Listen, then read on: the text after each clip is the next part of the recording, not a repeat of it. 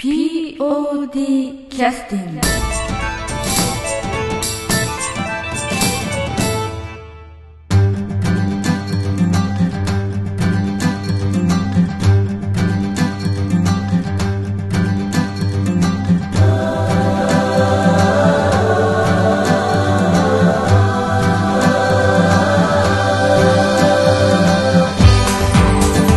劇団 POD ポッドキャスティングです。この番組は富山県を拠点としたアマチュア劇団である劇団 POD のポッドキャストです。劇団員や関係者ミュージシャンやアーティスト他の劇団の皆さんにご出演いただきましてオリジナル制作の劇中音楽を交えていろんなお話をしている番組です。はい、えーそれでは劇団 POD のポッドキャスティングを始めさせていただきます、えー今日来てくださってるのははいどうぞ。はい、浜口千尋とはい。はい、大野隆です。はい。えーっとお二人で。で今日はあのどちらが先輩になるんですかあ、ね劇団の先輩はも劇ちろん団の先浜口さん。輩は一応私なんですけど、はい。人生の先輩はもう大先輩。あそうなんですね。小野さんで。というあのど新人の まだ入って2大野さん。ヶ月、2ヶ月、2ヶ月、3月の、うん。3月20、20日ぐらいなんで、まだ1ヶ月ちょっと、半一かはかな。うん。あのえっと大野さんは、はいあのえっとまあ担当直入にお聞きするとあのえっとかなりもうナイスミドルな感じでいらっしゃるので、えそうですか。どどれぐらいのご年齢でいらっしゃるの？あ、53です。えあ、50 54になりました。あ54はい。ということはえっとこう何かこう人間として生命を得られてから54回年を重ねた生物でいらっしゃると。そうですね。そういう。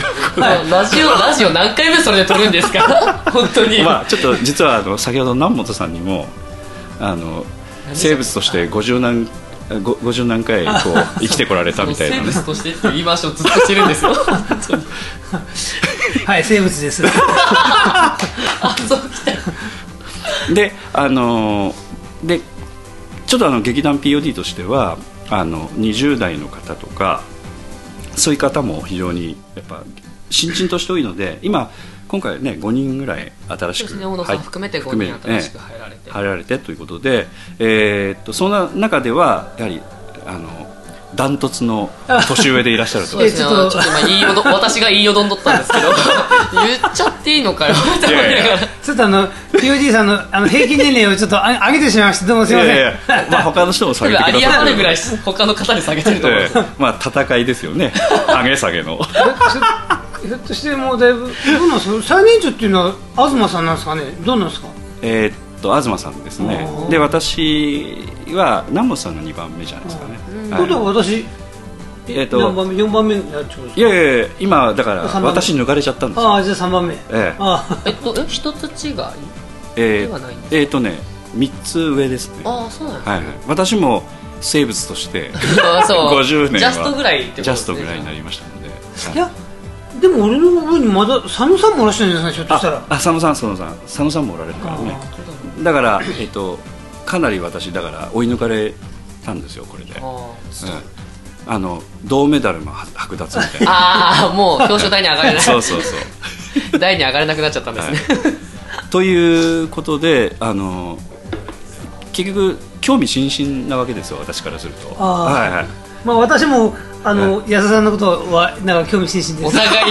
いや お互いに。あの、ええあの先ほどねあの、えー、とさ初対面でまだ会話も交わしてないのに今いきなり収録入ってますので、まあ、これがあの伝統的なやり方で、はい、あの浜口君も同じような目に遭ってますよね。そうですね。はい、だからまずお聞きしたかったのはそのどんな経緯というかなぜ POD にいらっしゃったのかなみたいな。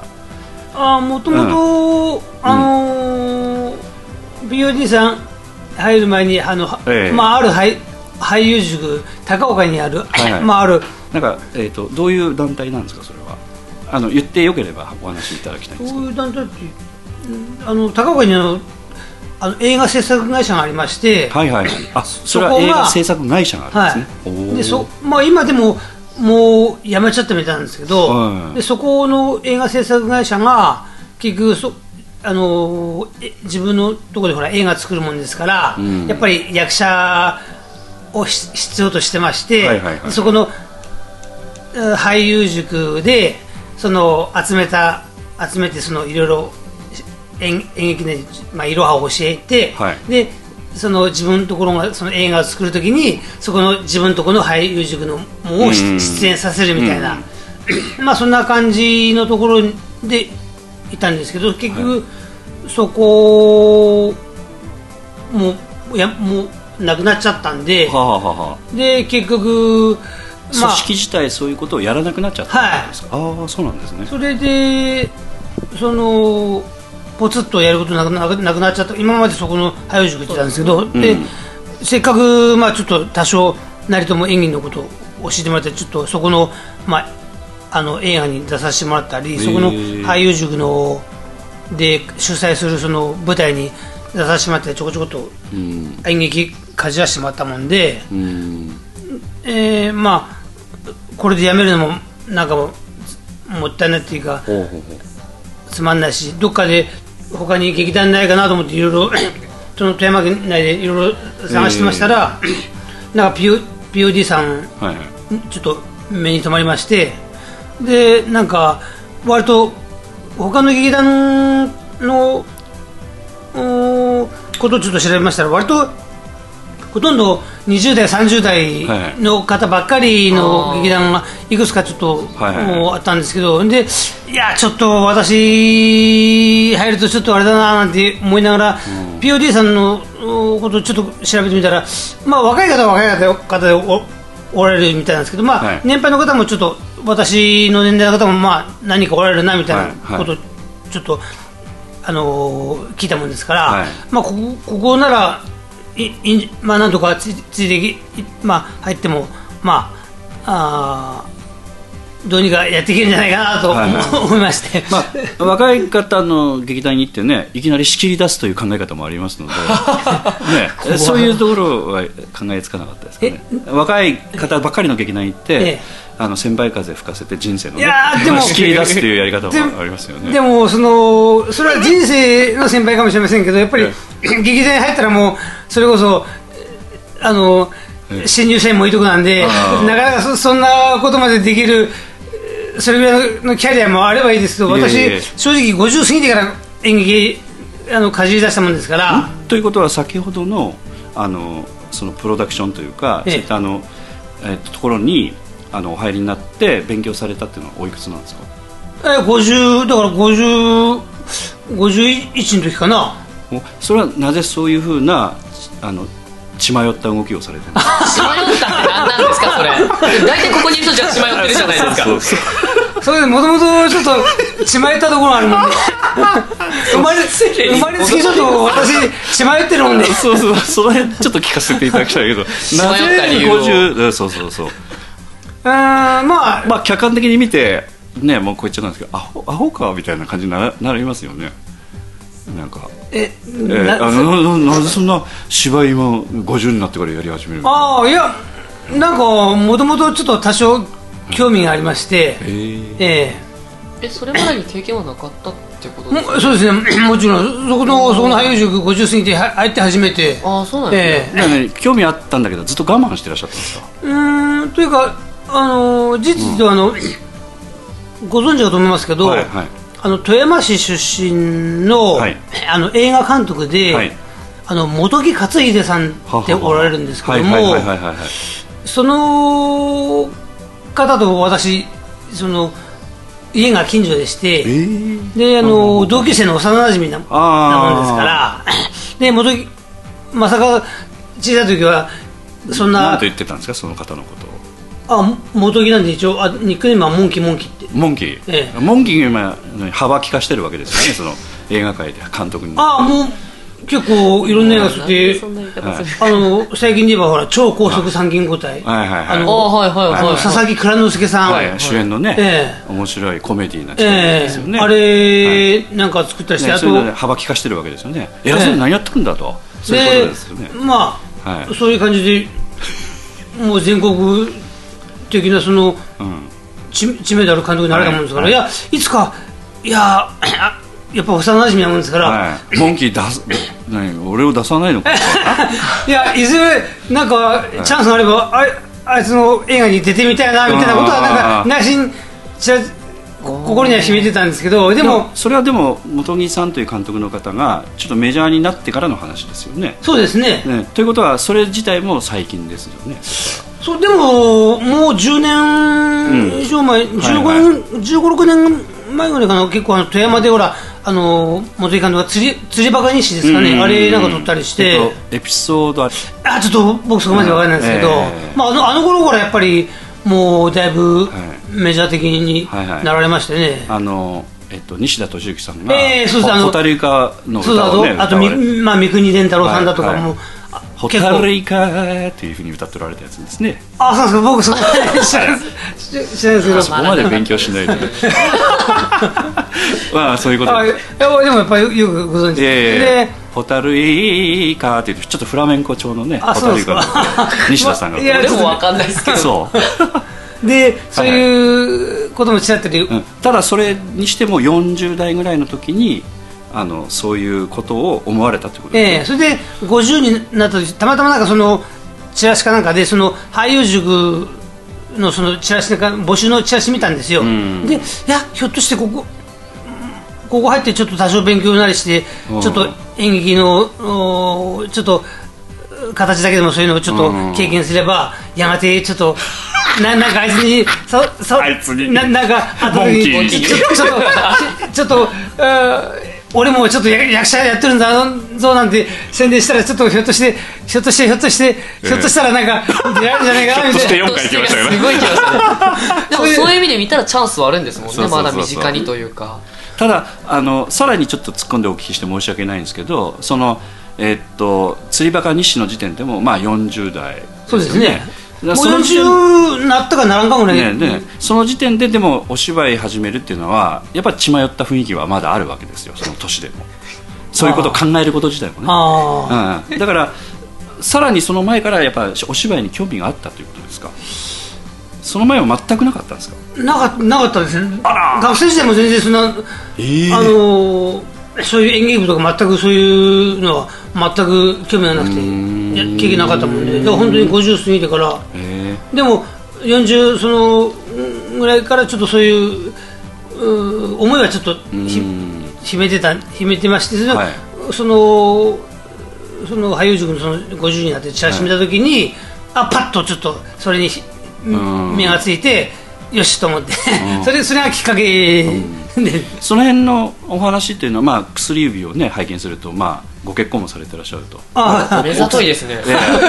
でで奥様も当然いらっしゃるということで。すあそうです。はい、そうするとその奥様の方には釣りバカ日誌を見た一緒にご覧になった時にいやその時はまだ嫁さんとは今の嫁さんとは一緒になかなってなかったもん。な今の嫁さん、まあその辺詳しく聞聞かない方がいいですね。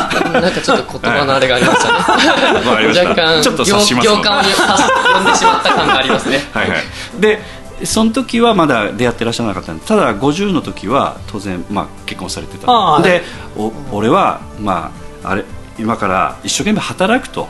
でいろいろそのしっかり働くんで結婚しようみたいなことをおそらくあの言われたわけですよねそのプロポーズの時に。まあまあまあそれなりに、ね、それなりに。で それとちょっと違う話になるわけですよねそのお芝居の世界をちょっとあのこう掴んでみるいやでも一応芝居は芝居としてまあ普段はふ普段で会社行ってサラリーマンして一生懸命仕事をやってるんでまあえそえでもあの奥様からするといやいやサラリーマンもちょっとおろそかになるんじゃないかみたいな雰囲気をやっぱり話の段階によると感じられる可能性があると思うんですけど。いや別にそのことはとまあそんな別に反対もそうですか。反対もなしに別に、うん。ああまあまあ。お気づきになってらっしゃらないとかそういうこと？いやいやそんなあ素振りや雰囲気でもないようなんで。意地悪い聞き方しますよね。まあそこのところは別に大丈夫だと思うんですけど。そうですか。いやあのほら、えーのなんかそういうのがねやっぱりあの奥様ってのはどういうふうに思われるかなっていうのは単純にねあのそれぐらいの年代の方がそういう芝居の塾とか行くっていう話聞くと普通聞かない話なので普通の奥様だったら みたいなちょっとひっくり返る声を一瞬出すみたいな。うんまあ勝手に知られみたいな。まあそう特別反対もしなかったですね。ああそうですか、えなんか興味を持って今度はあのお芝居一緒にごご覧になったりとか映画ご覧になったりとかはしてらっしゃるんですか？まあ映画は何回か一緒には見に行きました何回かしかないんですか？なんなんで言い方変えるんですか？プラスをマイナスにするような。いやいや本当に何回かなのかなと思って。数えきまあ、れないぐらいもう結婚してももうだいぶ経つんで、まあ、最最初のその最初。新婚の頃はそれは一緒に行くかみたいなこと言ってました。もう最近はもうもうもう大お互いの生活で。なるほど。そんな感じですかね。なるほどあのまあ以前にその全く興味なかったというふうにおっしゃってましたけどなんかお好きな映画があったりとかそういうことはなかったですか？まあ昔から、まあ、映画はちょこちょこちょこちょこそれこそ小学小学生のうんうん。ゴジラ対ガメラじゃないけど、んうん。あれあれあそこから始ま始まって、まあ。ご記憶にあるのはであのどういったゴジラあの怪獣大進撃というやつですか？それともメゴジラ対メカゴジラ1950何何年版とかそういう、うんまあ、ゴジラもそうですあのガメラが結構記憶ありますガメラ。あ宇宙怪獣ガメラ第一作目のやつがありますけども。それちょっとあの、ね、生まれる前ぐらいのおそらくあれだと思いますけど。あのガメラ対ギャオスっていうのもありましたし、まあまあまあどっかそこら辺の年代ですね。特撮系ですかね、まあ小さい時は、うん。それはそれはまあそそれ見てたらまあほとんど小学生の頃ですよね、ウルトラセブンとかあのちょうどあの再放送かおそらくリアルで見てらっしゃったああそうですね。世代だと思いますけどもね、それは何かそのままずっとファンを続けてらっしゃるとかそういうことですい、いや別にそんなことはないですけど。かあそうですか。私いまだに見見てますよ。ウルトラセブンもこの前あのずっと DVD, DVD とか撮ってますし。あそうなんですか、はい。ああそうだから話合うかなと思ったんですけど もう興味ないみたいな言い方されるから。そそそそそれこそそれこそちょっと血迷ってるんですすごい。すごい。もうめっちゃ切り返しがすごいですね。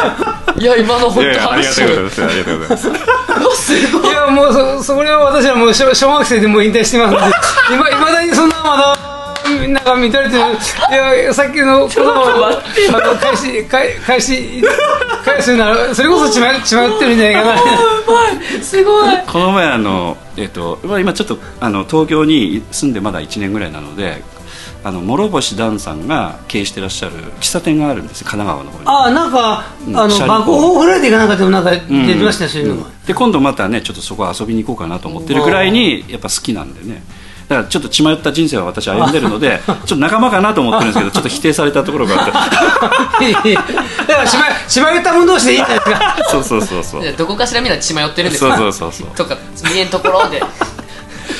であのあとはどういった映画とかよく見てらっしゃった感じですかね？どういう系統の映画？もうちょうどあの20代頃だと例えば松田優作さんとか、そういった方々の映画とか、ね。まあ結構あの日本映画だったらそうですし、はい、あの薬剤映画とかも結構見ましたね。あ高倉健さんとかの。あ松方弘樹だとか、はいはいはい。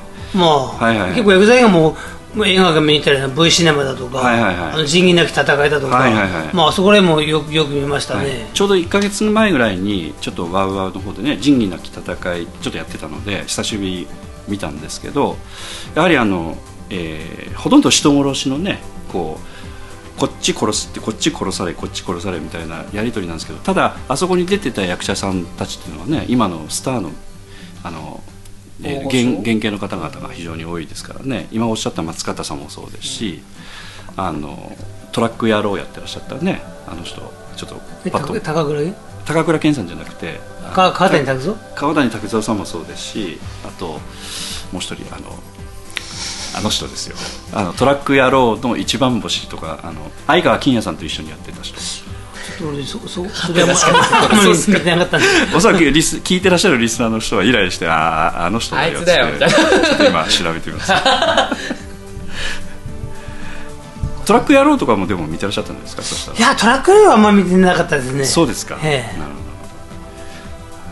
ど。なるほど。あ菅原文太さん菅原。あうんあ、あその分田さんもよく薬剤が出てそうそおりまして。うそうそうそう、う。ん、あと女性ではあのえーっとですね「ひぼたんお龍」とかのあーシリーズですね。そそれそこら辺はあんまりちょっとそうですか、あれですけど ちょっとピンときませんけど。まああのねあの若い人はポカーンとしてます、うん本当にもうお口が お口が開いたまま閉まらない。でもあの頃ね例えばあのこの前もちょっとあの、えーっと勝慎太郎さんのあ名前は悪「悪名」という、あのそう18本映画あるんですよ。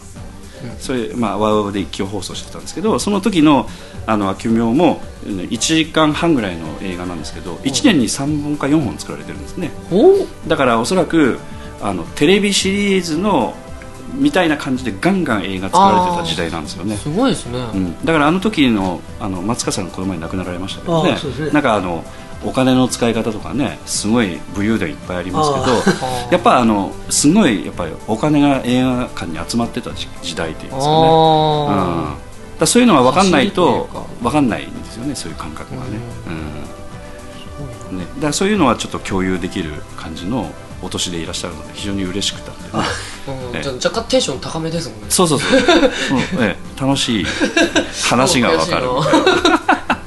そっか、ええであの、えー、とそれ以外には何かご覧になってたのがありますか？例えば黒沢監督の映画とか、えーっとあのーマルサマルサシリーズ。ああの伊丹十三さんの監督の。あれなんかよくあのあれで大体まあ30 30 名ぐらいですかねよく見ましたね。80年代はい、あと、三谷幸喜さんの。はいはい三谷幸喜さんの。おもんとか。それが90年代ですね。まあそこら辺。はいはいはいのあの辺はあの三谷幸喜さんのお芝居っぽいねあのシチュエーションのあのワンシチュエーションの映画みたいな感じですのでねお芝居みたいな感じですよね、はい。まあそこら辺ですかね、なるほどなるほど。であのえっ、とその時にあのなんて言いますかいろいろこうこの役者みたいなことがあんまりやっぱ興味なかったんですね。やっぱりさっきの話繰り返しますけども。そうですね。まあその時ではただ見てるだけで、はいはいはいまさか自分はそういう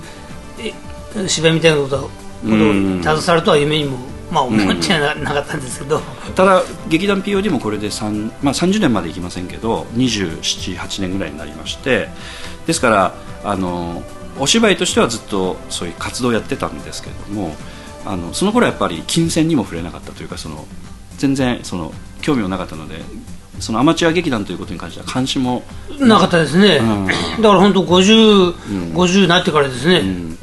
今そういうね興味のない方にいかに見ていただくかいいただくかというのはね課題なのでまたいろいろちょっとアドバイスいただきたいんですけどもね。ういう意味では興味のない方に見ていただきたいと思うので、あの昔の自分を芝居に見に来させるためにはどういう宣伝がいいのかなみたいなそうですね、まあ、でもあんまり興味のない人に宣伝してもあんまり。あ答え出ちゃった。答え出ちゃった。ああなんだこのこのままやってるんかわしわし興味ないから、うん。そんなもんいいわみたいなそれで。ああそれでもそうですね、興味を抱かせる興味をそれがなんかその ちょっと可愛い若い子をたくさんえそっちの方向行きますか？ちょっとおっさん臭が出てきましたね。年相応な感じが出てきましたねここで。ちょっと色気志向で。あの一つはやっぱりあのもしあの、まあ、次回か次回公演かちょっと次次回公演かね分かりませんけどご出演なり今度携わっていただく形になると思うんですけどもそうなると、まあ、知人の方とかにあの、まあ、チケットを販売をされるということにねノルマがあるのでおそらくされる形になると思うんですけどもそういう感じになるとあのえー、みたいな反応がおそらくある可能性があると思うんですけどそういうのはもう経験してらっしゃる感じですか？どういどういうあのチケットとかを販売しようというふうな動きを今度される形になると思うんですけど、ああまあ、すええ。まあそうですね、えおそらく知人の方にねやっぱ販売するっていう感じになると思うんですよね。見に来てください、あいやまちまかり間違っても芝居やってることは今隠してるのであのそういうことはしませんっていうふうに言われるのかちょっと分かりませんけれども。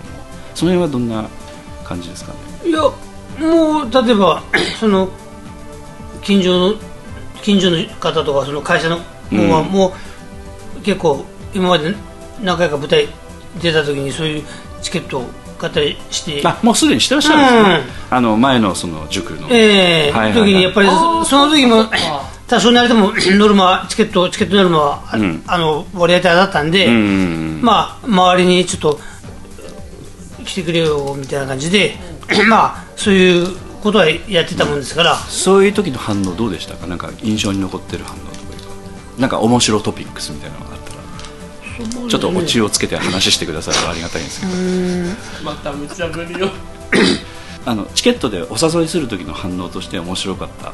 この映画見てくれみたいな、うん。俺出てるんだ初めてみたいな。誘った時、の反応ですか、うんうん。うんそうですね。なんか面白いトピックありますからね？いやー面白い。いやそれあのただでくれがやったら言って言ってるわけだいやわかりますよ気持ち。なるほどね。それは若い人もあの大野さんも一緒だと、まあうちとどれぐらいそのえここれ的な差があるかはわえからないですけどうんうんうん言われますね。うんなるほどね。要はあの仲のいい方だからこそ返ってくる反応みたいな、な冗談半分かもしれないですけど。うん。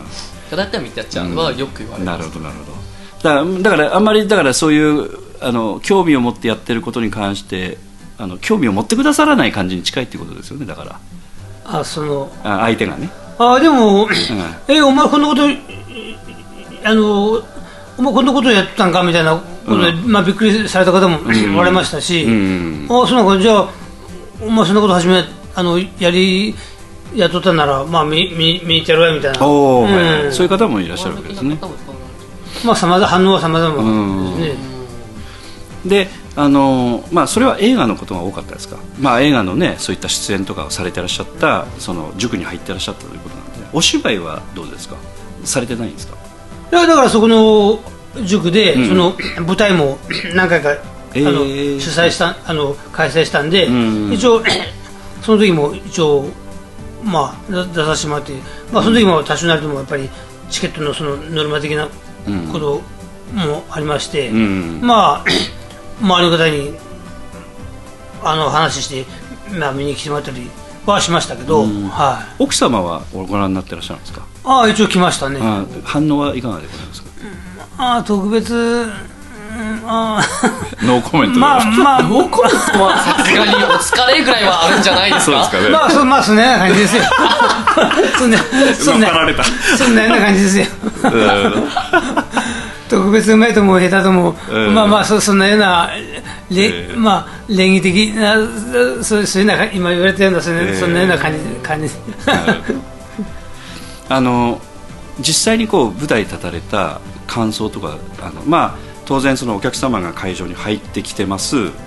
でざわざわした感じもあります、えで幕が、まあ、おそらく閉まってたと思うんですけども、まああのまあ、出演者としてスタートして幕が開いて舞台に出ていくっていう感じはおそらく、ね、日頃の経験では全く経験がないことだと思うのでなんかその時のなんか自ご自身の感情というか、えまあものすごい緊張されたのか、まあ多少はやっぱり緊張しましたね。あ多少なんですね。えー。でもその割とあのーああいうところって、まあ、たまたま私らがやってたうん。場所だけがそうなんかちょっと私もあんまりそういう経験ないんでわわかんないですけど、うんうんうん。その実際の舞台だったらあの中暗いんで、うん。あんまりお客さんのその顔がわからないんで、はい。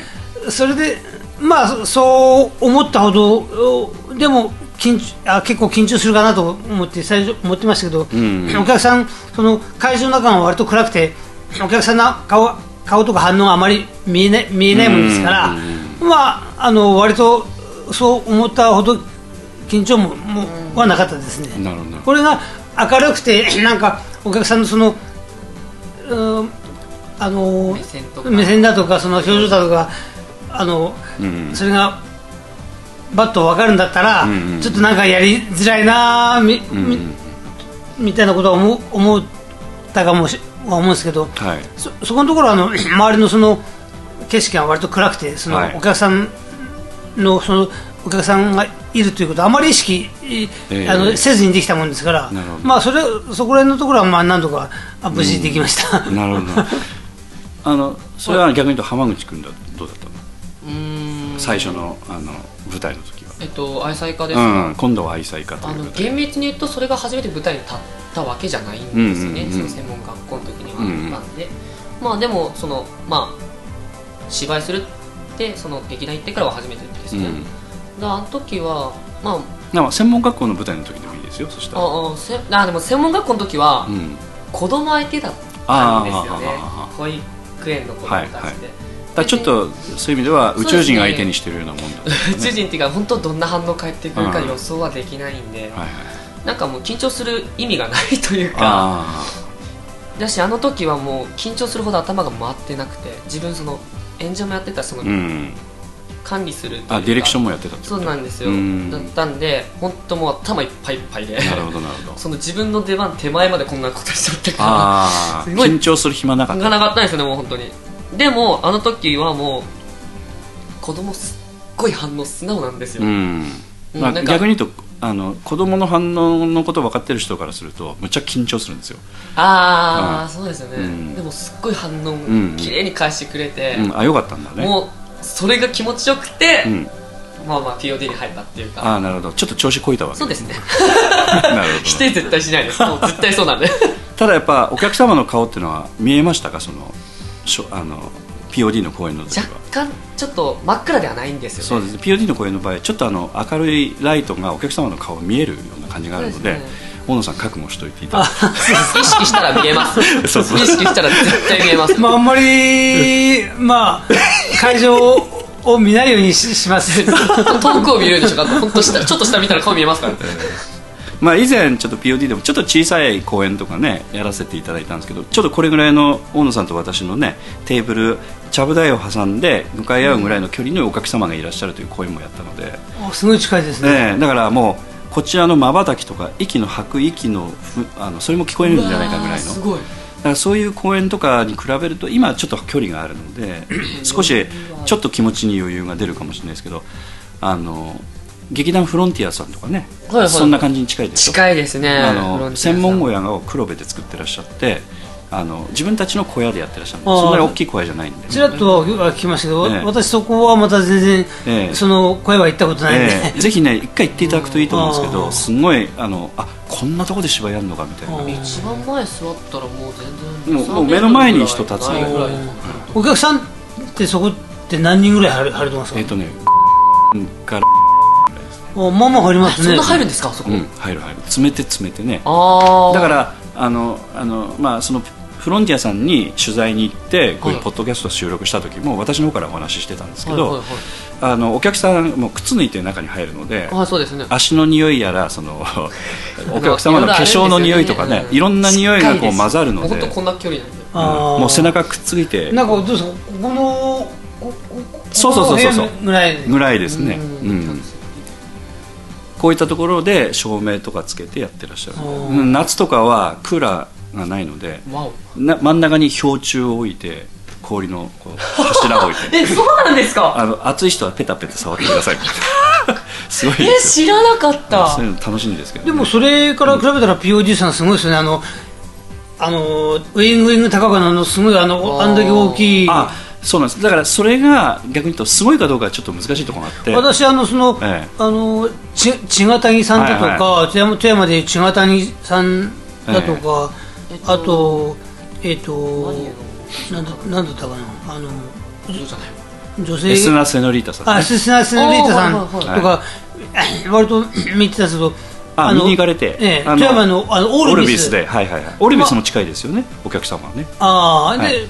私もそのオールビスでそのやあーったんですけど。そうなんですね割とそういうあの割とオールビスってまあみなご存知かと思うんですけど、うん。割とこじんまりとした。えね。だからそれと比べてあの POD さん初めてそのえっと子供の衣装だったかな、うんあの時子供の衣装ウイングウイング高くあ見に来てくださったん見ですか。に行った時にあありがとうございます。いやーいやこんな POD さんでこんな大 大きいホールでやっておられるのかなと思ってそれはちょっと感動しましたね、私そのエステナさんにしろ千賀谷さんにしろああいうオールビスうん。でしか見たことなかったああいう演劇見たことなかったんで、はいはいあの POD さん行ってあウイングさんのあの大きいホール見た時にいや POD さんこんな大きいところでやってるのかなと思ってそれはあのすごいなと思いましたね。でお客様の時子供の師匠の時に私日曜便で行って行った時にまあなんか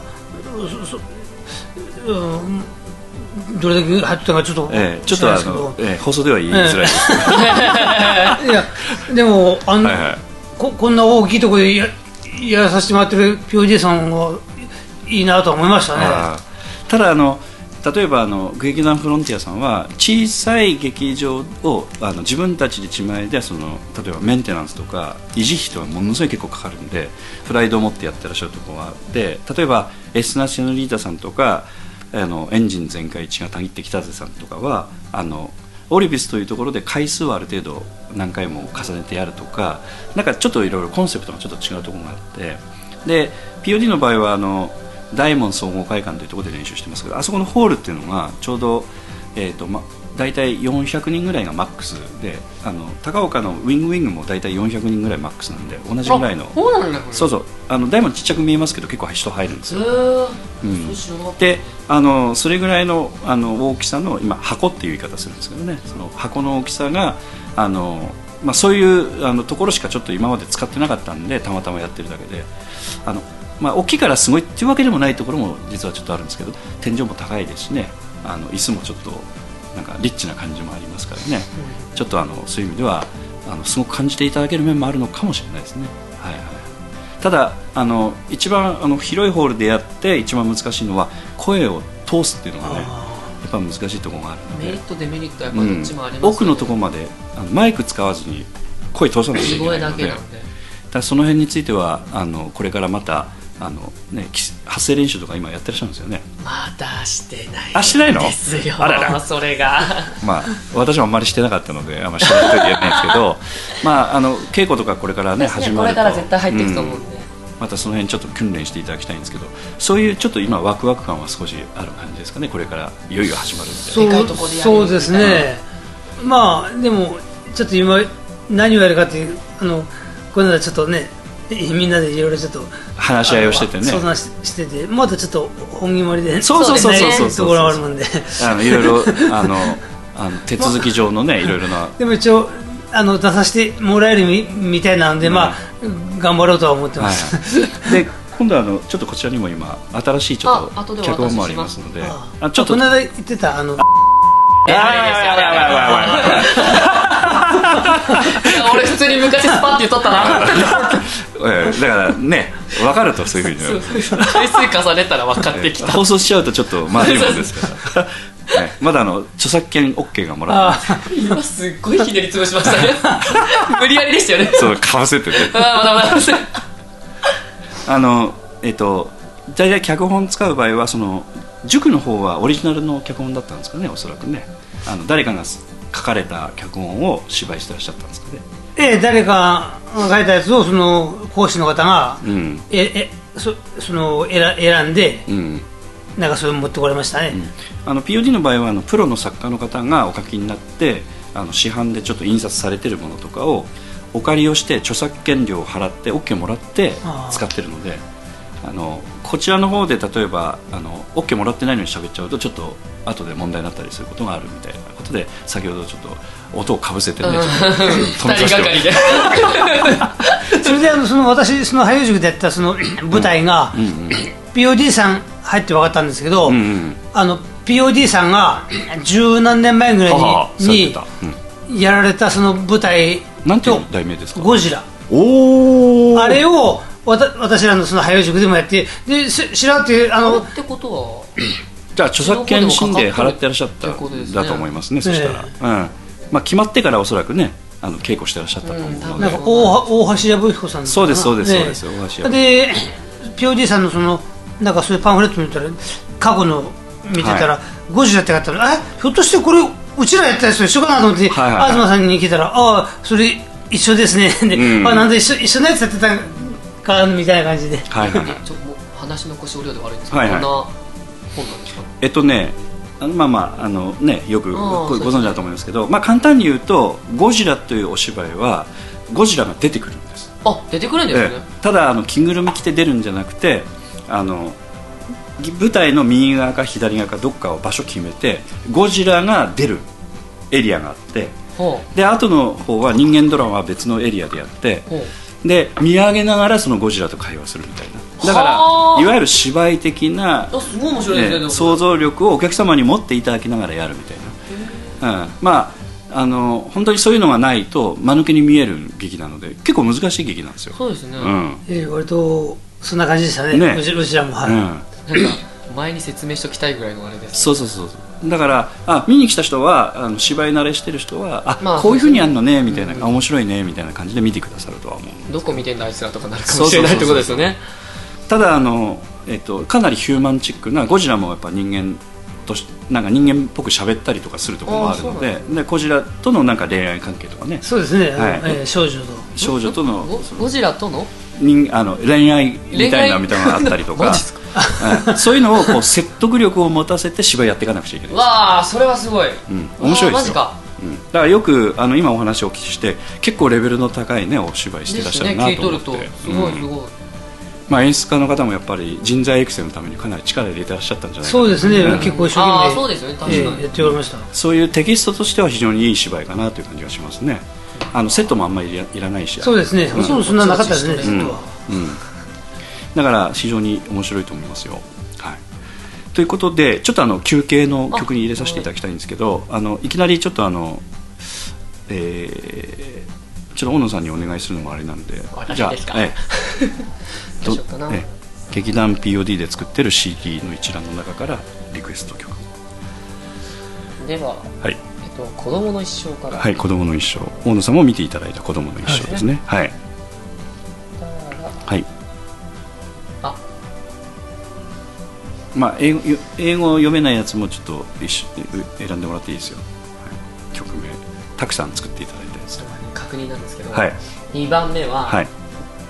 花柳はい。風作法はいあの花柳風の作法だと思う。花柳風作法。おそらく南本さんが演じてた方の曲あの、ね。おそらく出てくる時の曲ですね。はいはいえっとでは。はい。はい。えっと劇団 POD 第46回公演「子供の一生」から、えっと、花柳風作法です。どうぞ。はい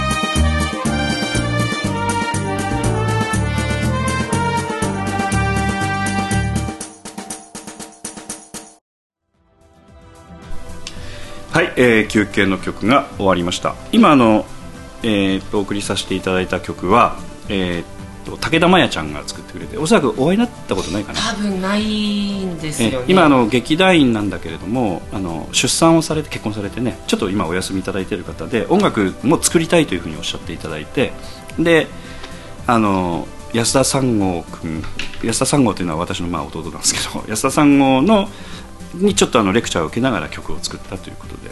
あの大野さんこれ芝居見ていただいてどの場面で使われた曲とかっていやー、ちょっと全然覚えないですね。そうですか？まあヒントはこれですね。それ、なんか、いまいちピンとこないですね。なぎなたかなんかですか？なぎなたですね。まあ想像なんですけど、はいはいはい。そのまあこれタイトルにもあるように花柳風って花花柳。風のあのそういうそうですね。あお話このストレスの花柳さんのストレスのお話をしてる時にちょっとその回想じゃないけど想像じゃないけどうん。入るシーンがあってその時に流れ出すんですね、うん。こっからがその想像のあれだよみたいな感じで、であのそのお芝居の曲っていうのはあの例えば今みたいにモノさんみたいに普通の観客の方はほとんど記憶に残らないのが普通で、うん。それはそれで全然問題ないんですけどもそういうのにこうこだわりを持って雰囲気をこう作っていくというところにこうなんていうか面白みがあるので、ええだからあのお芝居の中の曲曲っていうのはかな全部オリジナルで今作らせていただいてましてあの CD でも販売してますのでぜひ子供の一生は思い出のご公演でいらっしゃると思います。一 まあ、枚ごどちらかというと子供の一緒にはスプーンの方がおなんかあのやっぱり記憶があります。まあそうですか。あのまだ日が。まあそうですね。日が新しい、ええ。子供の一生は否定されたということで。あ別に否定してないじゃないですか。どっちかって言ったらっていうお話じゃないですか。角立てんでもいいじゃないですか本当に。あのスプーンのはあの浜口さんのあの、はいはい。あのちょっと変な変な男細男ですそう男ねあのあれはなんかすごい壁抜けとかやったんですかね？壁抜けはやってないですね。あの壁の間を入る。柱の間を入る。違う成さん若干ハードル上げてますしかも しかも若干。若干。他の男性,、男性のし出演者の方も何人も、ええ。浜口さんちょっとあのタイプ的にちょっとすごいなんか、茶髪でなんか違うふ雰囲気もちょっとうん。他の方とはちょっと異色異色な雰囲気だったんでなんか記憶に残っておられるみたいな。ちょっとひ一目やっぱりちょっと他の方たちよりもちょっと際際立ってましたね。あのちょうどやっぱお芝居の中の全体としては普通の人々が超能力者ででまあ日頃肩身の狭い思いしながら喫茶店でちょっと超能力をまあ発揮していくみたいな。その中にあのまあ普通のおそらくまあ、ネタバレするとね普通の人が来て、まあ、超能力をやってる風的なちょっとあのいかさましっぽいような感じなのでちょっとやっぱキャラクター的に目立つようにわざとこそう髪の毛染めたみたいなねそういったキャラクター設定があっしてね。確かにみあのその名の通りあの細かったですね。いやーあれ本当ね。反応がもうすごかったですよ。あ抜いた時とか。脱いだ時のこじゃあ行きますよって脱ぐんですけどああ。脱いだら2日目やったかにうわみたいな声が客席からこうやって上がってきて。あ細いみたいな。そうそう本当に本当に声が聞こえる。細っみたいな。あれ確かあのそのために1 0キロほど減量したんですよ、ね、してないですね。そうそう。1キロも減量してないです。普通なんですよだから。普段の私です。だから普段はどれだけ不節制なね食事もせずに。ご飯食べてるんですけど。えてか安田さんわかんないですこれ飯食うの。何回も話してますよね、え。大野さんから見るとこういう細い人はあのもし息子さんとかいらっしゃったりするとなんか説教一つってやっぱ垂れるでしょやっぱり。大丈夫かとちゃんと物食ってんのかみたいな、うんそうですね。る。まあでもそん、まあ、あの舞台の舞台は別としてね。まあ普通に見てたらそんなあの舞台ほど舞台は特別と細く見えるようなスタイルにしたのかもしうん。あー服とかしませんけど今はこうやって見てもまあちょっと細いかなみたいな感じで。ああ。いう舞台ほどあ細いなという気はしないんでまあ別にまあまあちょっとお細身で私らからしてればもう腹も出てきたんで、ああちょっと やっぱりわ若くてそのスタイルああ俺でもああいうスタイルになりたいな みたいなそんな程度でそんな説教足りるほどのもんでもないとは思うんでけど。ですすか。なるほどあの常識的なお答えで終あわりもうさっきからもうすごくもうきちんとした答えが返ってくるそうだねですね。え大体ふざけてグダグダになりますからね。他の方々だと。そうそうそうそう。あのまあそういうふうにちょっと音楽をね作らせていただいたりしてるんですけれども、あの実際のまあ前回の2回公演ご覧になっていただいたんです2つともちょっとあの雰囲気が違う公演なんでそうです、ああ子供の一緒とねスプーンと。スプーンと。そうです。全く違いましたね、うん、なんかあのどうなんですかね。そのご覧になっていただいていろんな、まあ、POD のねあの今度先ほどちょっと一番最初の方に戻ってやっと POD の入団に至るまでのちょっとお話を聞きたいと思うんですけど選んでいただいた理由っていうのは何なんですか？あですから他の芸人と違ってあの若い方やっぱそのその年代のあれそうですねばかりじゃなくてまあ多少 私らの年代の方もおられる、ん。うんうんそこですかね、やっぱりほ、まあ、さっきの話繰り返しますけども若い人たちが集まってる劇団に入って仕切るとかそういうことではなくて押しますね。あの どちらかというとなんかあのまあ教えてもらう的なそうですね。雰囲気でちょっと居心地も考えて、はい。あとハードルも考えてみるそうですね。また まあそれもありますね。あんたその話をするな。大事ですよねでもそこね。ハードルみたいな入りやすさ敷居って言い方しましょう。まあいろんな面含めて、ん。まあいいんじゃないかな、まあ、ここおちょっと私に合うとしたら、ん。まあ、ここここやなみたいな、ん。あとはちょっと年齢的にもちょっとなんかわ私入るとちょっと浮いてしまうなみたいな。いえいえそういうなわからないですけど、はい。雰雰囲気、まあ、ちらっといろいろ調べてみたらそんなような感じだったんで、ど何調べられたんですかね？え？あの、まあ、お芝居はあの2回公演見ていただいたんですけどそれは何かあの POD にあの入ることを前提に見にいただいいたんやーたまたま、ですか、うんえーなんかチラシチラシ見てチラシそのうーん。一斉さんのぶオルビスに舞台に行った時に、そのあそこにいっぱいチラシが置いててその中に POD さんのチラシもあったもんですからえっとそのげあの劇場の外の方のそうそう入り口入り口ちょっと外のところにいろんなほらパンフレットチラシ置いたじゃないですかそのな中に POD さんのがあったもんでそれも見たしその私のその前のその高岡の俳優塾にの私と同じそこのの受受講生で他の方がなんか POD の POD っていう劇団あって今度ウィング高岡でやるから 私私見に行ってみられてそういうはああ私けど大野さんもよかったら 見に行ってみればみたいなそういう話もその方から ちらっとあのお聞きしたりしてたもんで。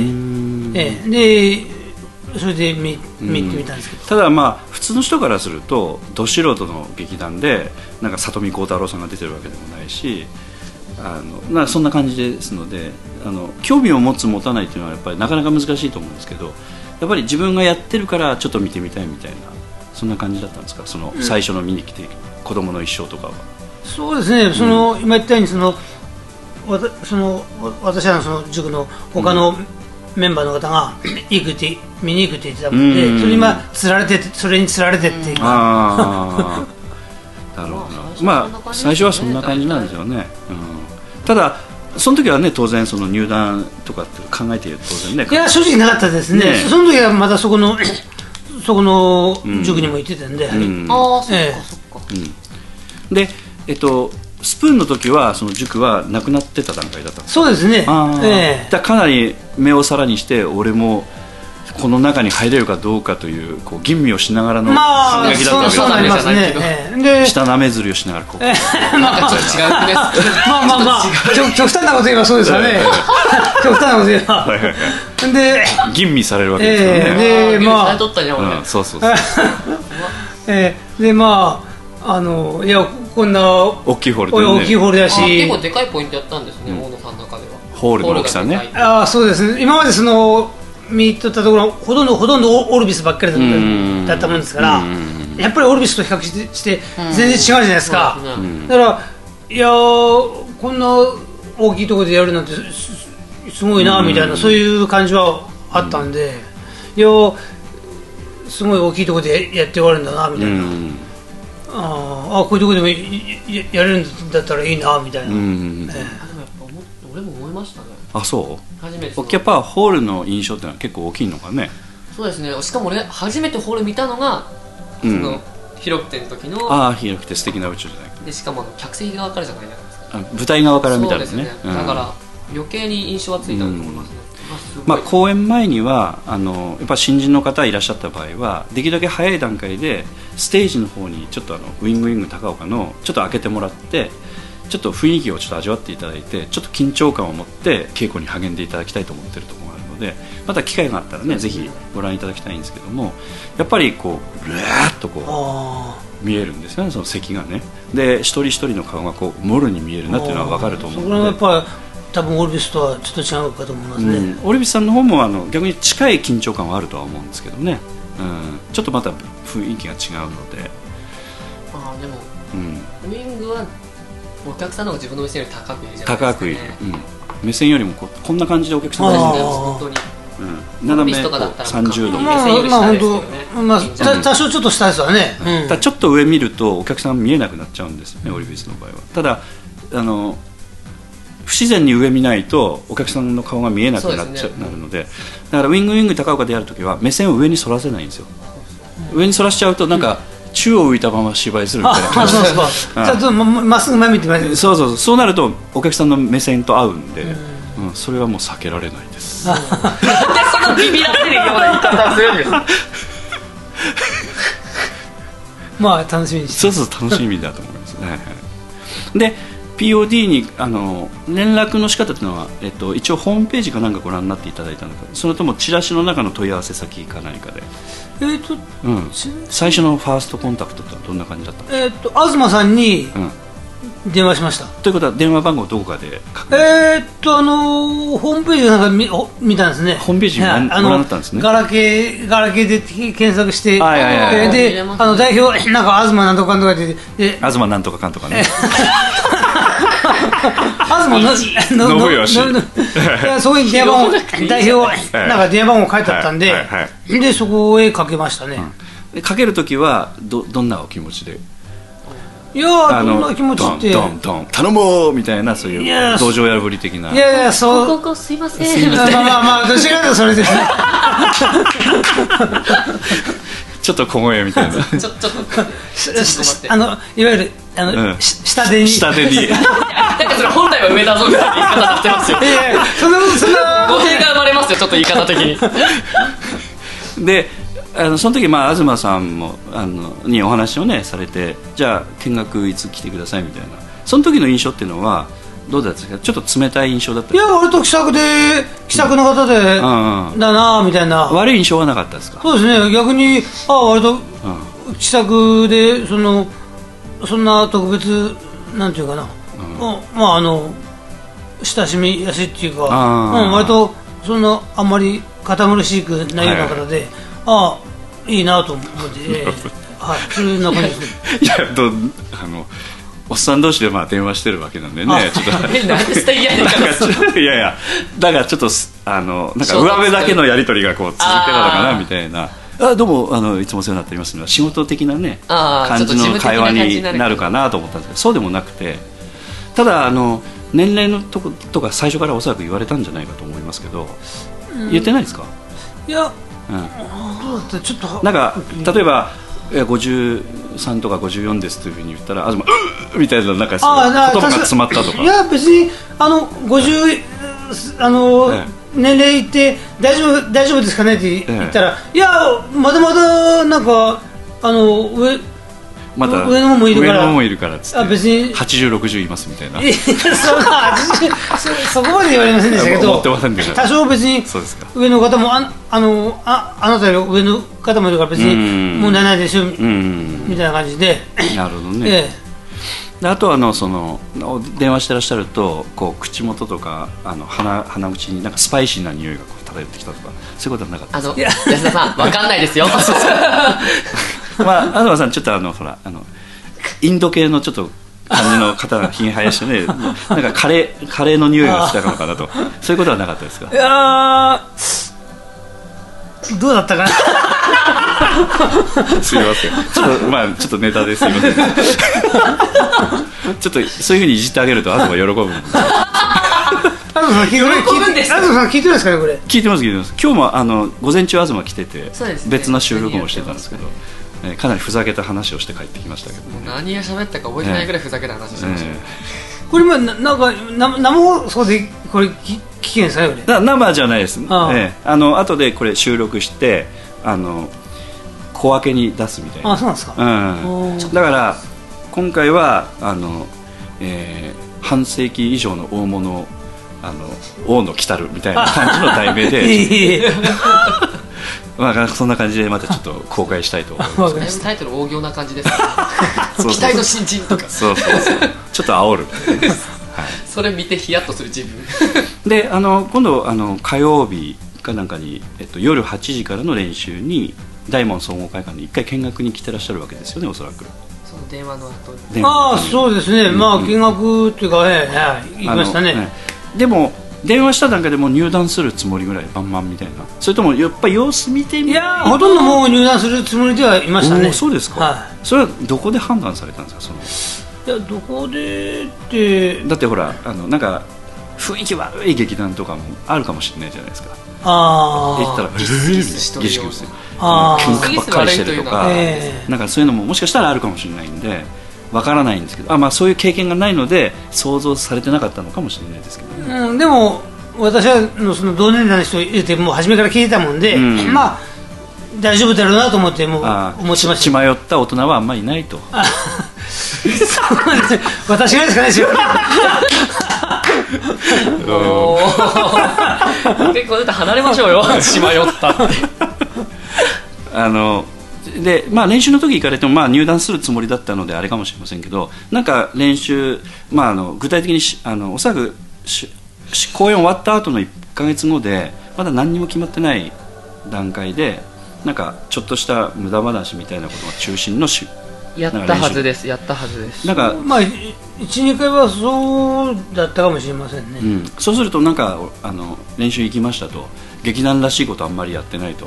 そうですね。いやこれ大丈夫かとなんかそんな雰囲気はなかったですか？いやでもその まだその公演が終わったばっかりっていうのはもう分かってましたし、うん。まあそのそのうちまたうん。やるものが決まったらまた一生懸命やられるんだなやられるんだろう,、ん。だろうなと思ってまあ見てましたんで別にそんな、うん、違和感はなかったですけど。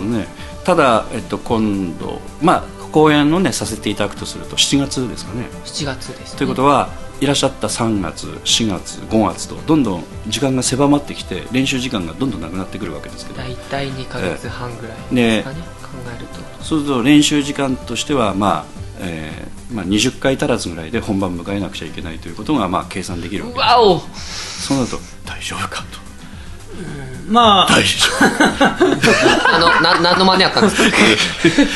夫 その辺のプレッシャーというのはそろそろ出てくる感じですかね。そうまあぼちぼちだと思うんですけど、はい。まあまあ皆さんがいるから大船に乗ってますみたいな感じなんですかね。ええそれもそうですしあの今現在ちょっとまだ確定してるんであれですけど、ええ。今現在もらってる台本、まあ見させていただいた。ら、まあ、我私のセリフはあんまりそんなあの脇役的な感じでそんなに長台詞とかないないもんで、まあこれぐらいだったらどうにかこうにかできるかなみたいな 感じではやまあなるほど。おるんですけど。じゃあ魔境はこれからということですね。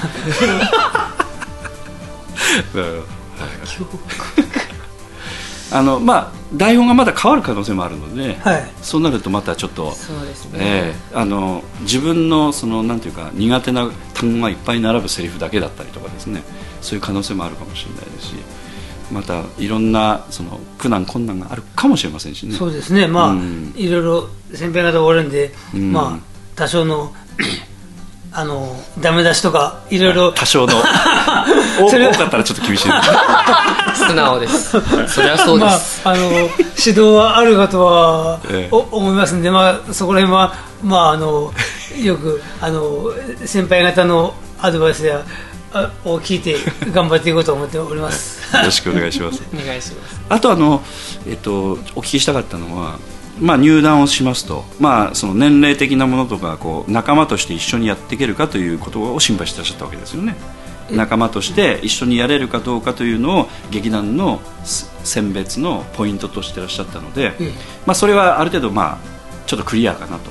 その POD という入って、まあ、みんなと和気あいあいとそれなりに今練習にも参加してらっしゃると。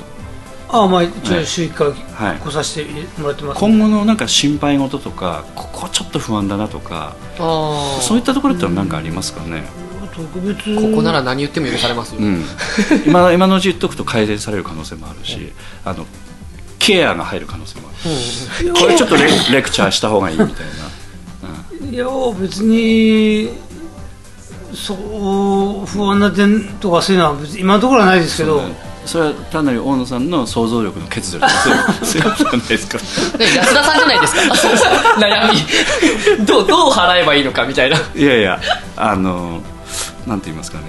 あの例えばあの、えーまあお芝居をするとなるとあのなんていうかそのセリフの中身については今度例えばまさかとは思うけれども例えば 3, 3ページ4ページの長台詞がある可能性が出てくるということもありますよね。その可能性ともう一つのそうそうそうそうそう。そうああそもうそうなったらまあ一生懸命練習ししなくちゃいけないですわね、うん。だから不安というよりもどちらかというとそのそうなったらなったでまあやればいいかみたいな感じですかね。うん、それもそうです。しまあ多分私にはそういう役もあってこないですよ甘い。何ですか今の。ちなみにあの浜口君は、まあまあ、当然あんまり演劇経験なくて。えほぼなし。そうなんですか？そうそうそう。僕はほぼなしで入ってる。POD の人たちはそんな人すんあだってあ浜口さんってもう何年もう結構 POD 入れて。これ2年目。POD 入って2年あ経ちました、あでも2年まあ2年なら結構結構あれじゃないですか。デビューデビューはちょっとお手伝いやったんだけどそうですね。あのもうほとんどデビューの公演の時のあのセリフの数ってどれぐらいだったんですか、えっとえーデビューの時のセリフの数って、うん、あのえーっと広くてじゃなくて愛妻か愛妻今度は愛セリ妻フ量。ページ数から言うとどれぐらいですか？例あどんなもんすかね。えば例えば、まあ、これだと。まあ例えばこの 10, 10ページぐらいやったんじゃない10ページ分は絶対あると思いますね。ねそうそうなんですよ。あの7人一応、え違う7人。五人あな五人。五人。でダブルキャストかこれ？確か。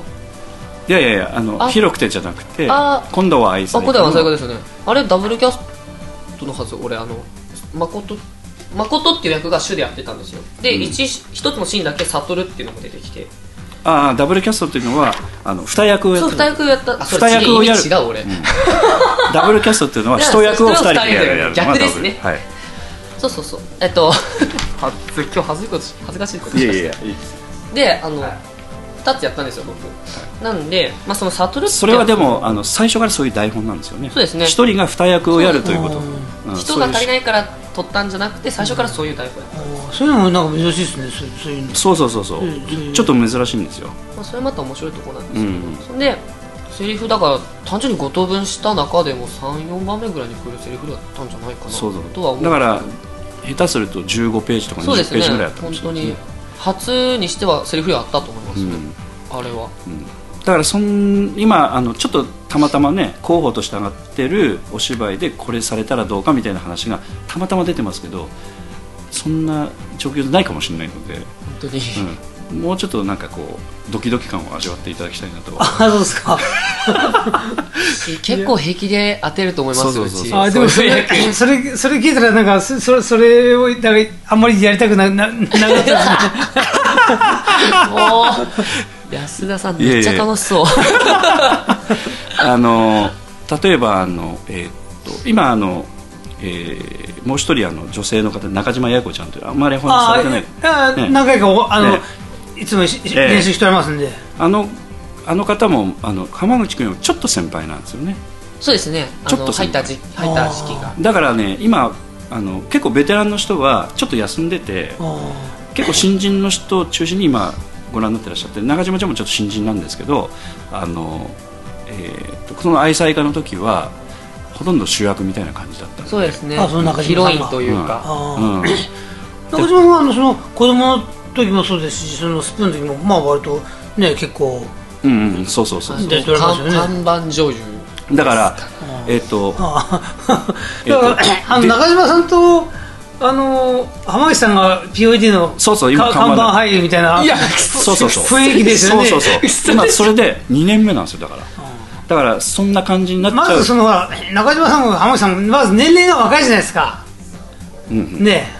なんで今まああったんですかいやいや年齢あんまり関係ないなと思って。あああまあそうですね、うん。歴どっちかっていうと、まあだから、まあ、そのね役がそのこうなんていうか雰囲気的に合うものであればやってみないっていう話は平気で出てくるので。そうなんただ多少ちょっとそういう意味ではあの若い役はちょっとなかなかしづらいところもあると思うんですよね。例えば、えー、と18歳の高校生で今ヤンキーやってますみたいな感じの役だとちょっと学生服着たりしてこうあの金髪にしてオールバックにしてこう「おい!」って言ってやるのはちょっとやっぱ厳しいところ。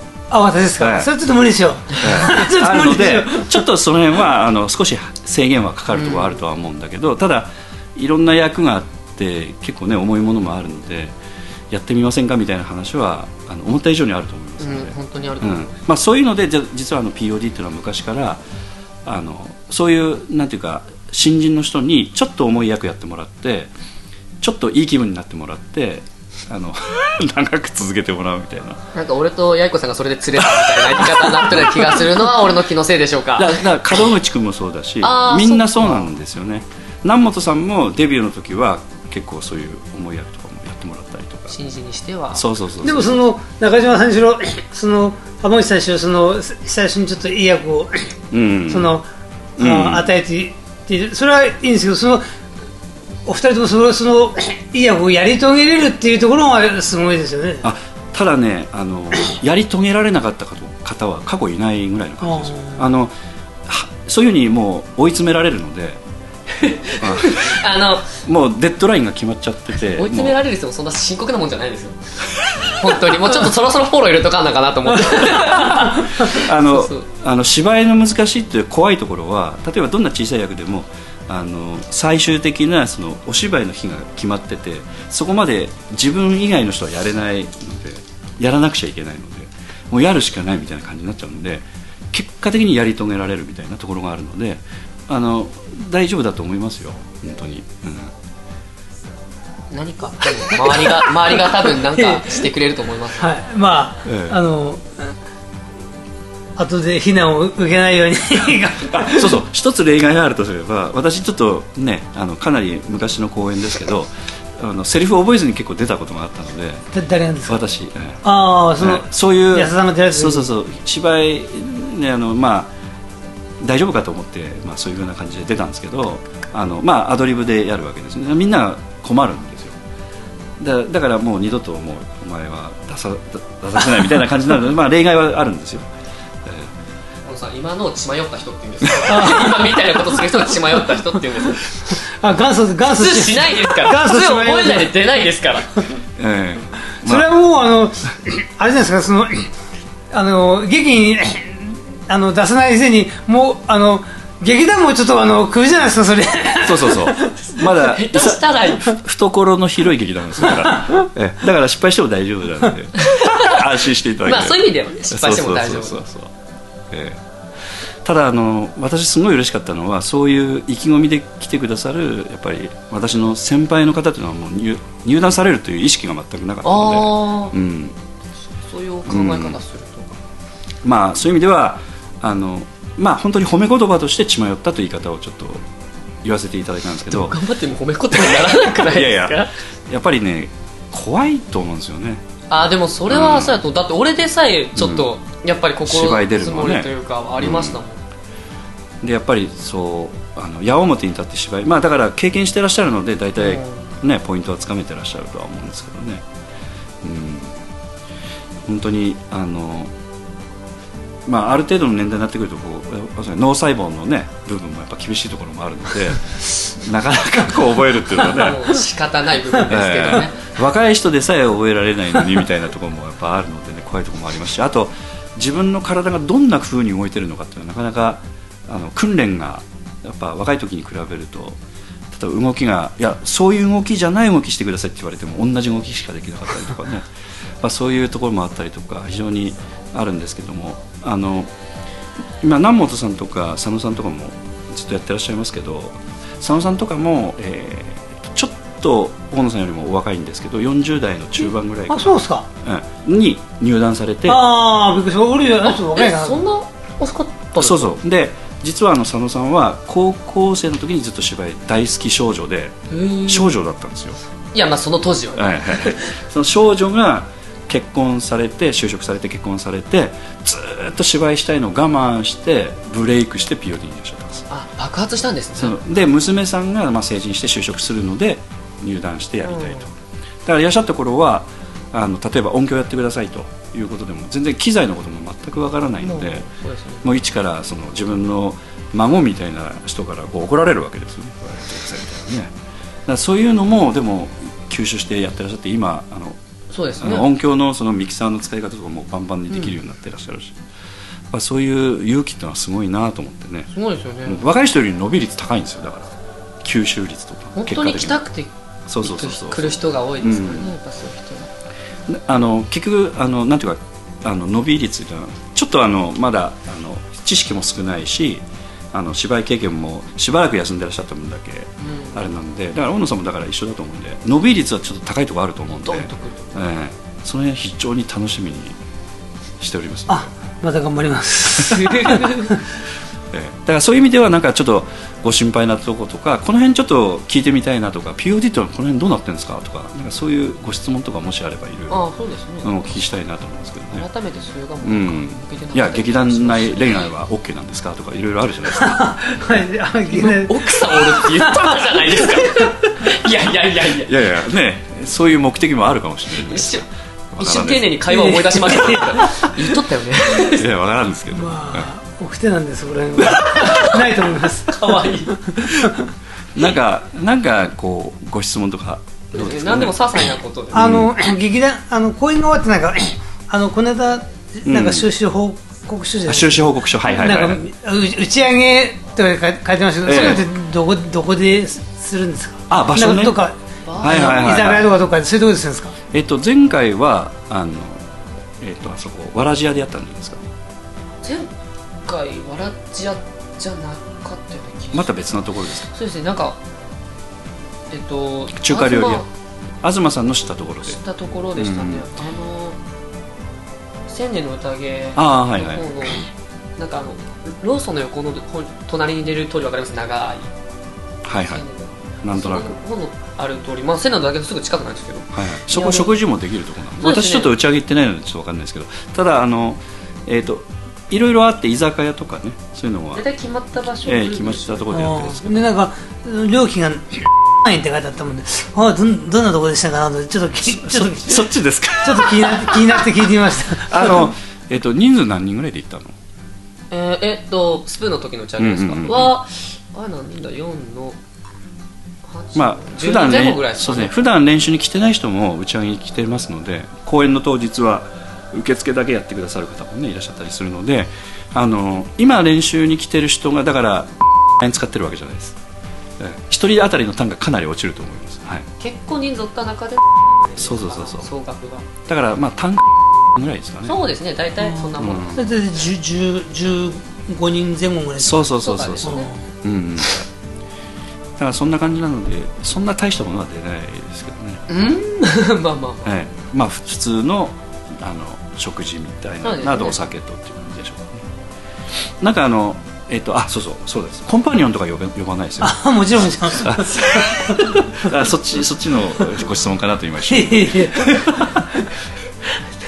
どうですか？コンパニオンほらあの劇団に若い子たくさん女の子いるんで。あそうか逆。それはあのいやそれをコンパニオンの扱いしてもダメですよ。ダメですよ。それは。さすがに止めます、逆逆にいらいらないぐらいなんですね面白すぎる。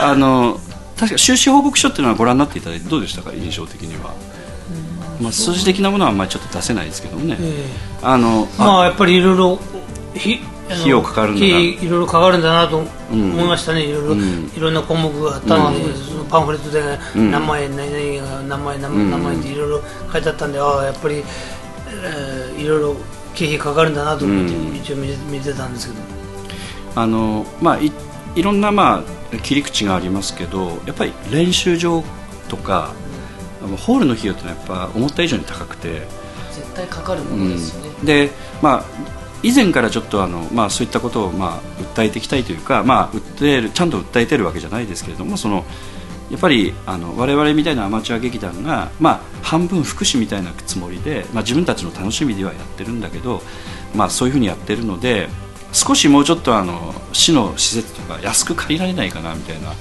ところはありますけどね。思った以上にやっぱ高いんでね。おそらくご覧になっていただいてそういうふうにお感じになられたんじゃないかと。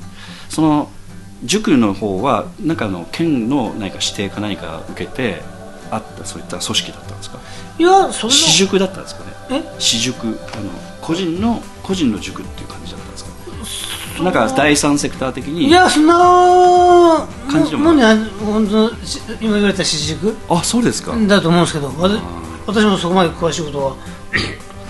なんかそういうさ第三セクター的なものだったら多少補助金とかが入ったいや、りしてそういうのは多分なかったと思うんですけどあね。じゃあ大変だったですねおそらくね。運営とかね。まあおそらく塾生の人たちにはそういった財おところあの財布事情とかねそこまでは詳しくはお話しされてないと思いますけど。POD の場合はそういうのを全部オープンにしてこういう感じでやってますっていうふうに今ガラス張りでやってますので、ね。じゃあ多少ちょっと生々しいねお金の話話をとかちょっと来たばっかでちょっとうん。聞いたりもあるかもしれないです、うん。以前にあの浜口君が来た時はちょうどその財政のその見直しをしなくちゃいけないみたいな話をして ものすごい生々しい会議を何回もやってた時期だいきったんですよ。なりでしたね。あでもあのうん。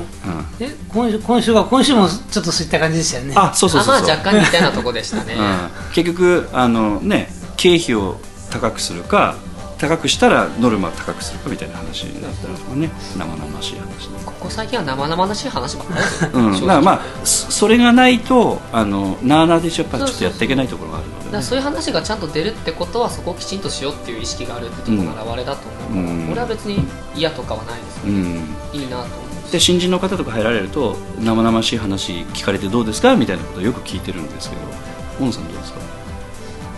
うんやっぱりまあお金はでっかいホールでやってる割にはしょぼいなみたいな。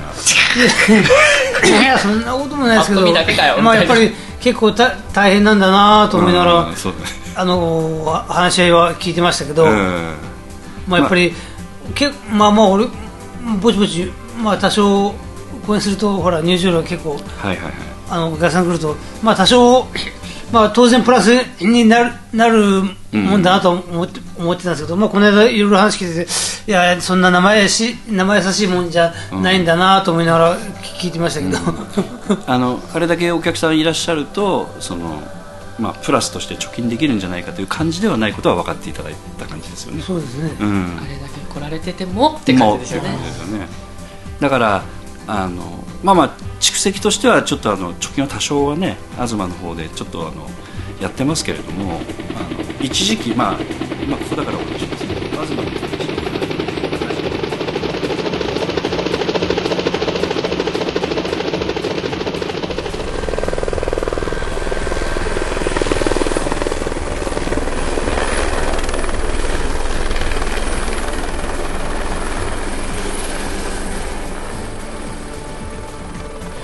方でというなんか現実的なお話はあまりお好きじゃないですか？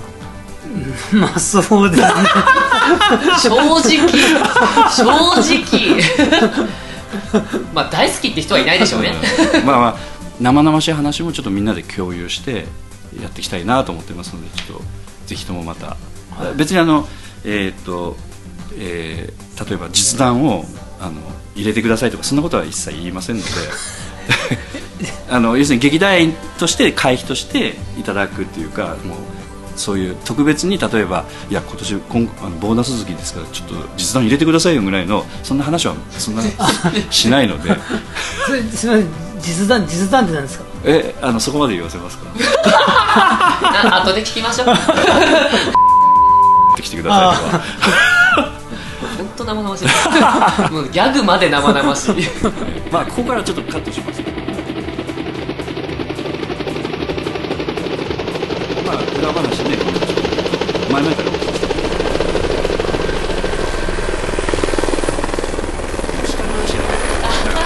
つやるもう潰すわけにいかないん。でだから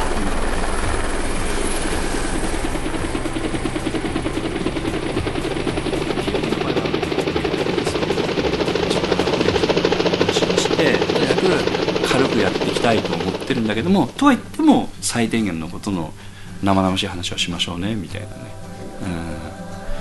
夢のあるような感じのところもあればそうじゃないところもあるのであのそういったところはちょっとあのこうバーッとみんなにねちゃんと公開して分かった上でまた一緒に一緒に頑張っていきましょうみたいな。ということで今あのオフレコの話はこれで終了いたしまはい。したはい、はい。ここからオンでございます。はい、であのなかなかちょっと楽しい気分にも今の私の会話でなっていただけないところもあるかもしれませんけど。どうしても落ちる会話でした。ねそうですね。はああちょっとミスったい。まあでも若いあの若い人もあの大野さんみたいなそのまあ、私の人生の先輩みたいな方に対しても同じ情報を提供してね同じように判断していただきて劇団 POD の仲間として頑張っていきたいなと思ってますので今後ともぜひよろしくお願いしたいと思います。ということで、あの、えー、と本当に最後になりますけど、あとなんかあの一言何かこの POD のお芝居を見に来てくださってる方にちょっとすみません、はい。あの何かメッセージみたいなものって何かありますか？あ私からですか、えーリスナーの皆さんにあの新人としてのなんか抱負みたいなの。ああ、はい。嬉しい顔してるんですか？浜内君すげえ俺もやっ嬉しい顔してるたなと思って。いやあの、はい。一生懸命あの皆様の先輩方の足を引っ張らないように、あの頑張りたいと思いますのでまたあの7月2223たくさんの方お越しくださいませ。はいありがとうございます、ありがとうございました。すごいえっと7できる月そうですね。7月22、23本当に公演できるかどうかまだわからないので。ね。今んとこ。え今のところまだわからない。変更なければ。はいということで。放送してる時はもしかしたら決まってるかもしれないそうですね。確かに。はい。ということであの意気込みも聞けたところで、はい。あの初々しいフレッシュな新人の大野さんに。本当ですねね。い今日は。や年齢はフレッシュじゃないですけど それは一緒ですから。自己報告ですか？本当同年代ですからねよろしくお願いしたいと思いますのでよろしくお願いいたします。ます。今日はどうもありがとうございました。本日来てくださったのは浜口千尋と大野隆でした。はいありがとうございました。素晴らしい。どこかの誰かさんとは。あの中島八重子ちゃんがそういう言い方できないんですよ。うんでしたっていうふうな言い方いつもできなくて。あそうですか。はい。さすがですね。すごいですね。本番強いね。本当ですいやいやねいやそんなそんなそんな。八重子ちゃんのもう上行きましたねじゃあ中島中島さんどどんなふうに言われるんですか？え？えー中島八重子です。たでしたっけ？みたいな。そうそうそう。あえ？ん みたいな。は そんな感じなのではい。ありがとうございました。いありがとうございます。ありがとうございました。劇団 POD ポッドキャスティングでは皆様からのメールをお待ちしております。劇団 POD の芝居をご覧になった方はもちろん全くご覧になっていない方からでもメールをお待ちしていますメールをお送りいただいた方には劇団でオリジナルで作曲しております。音楽 CD または音楽ファイルをプレゼントさせていただきます。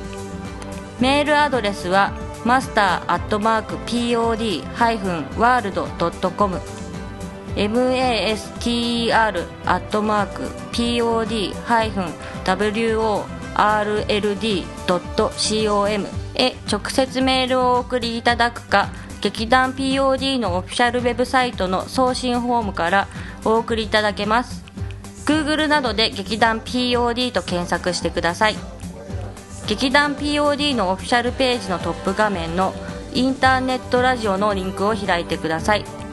そのポッドキャストのページに番組へのメールはこちらからとリンクが貼ってあります。そちらからお送りください。もちろん Apple の iTunes ストアのこの番組のページのレビュー欄からの感想もお待ちしています。またオフィシャルページのトップページに Twitter と Facebook のリンクも貼ってありますので Twitter フォロー Facebook いいねもお待ちしております。それでは次回まで。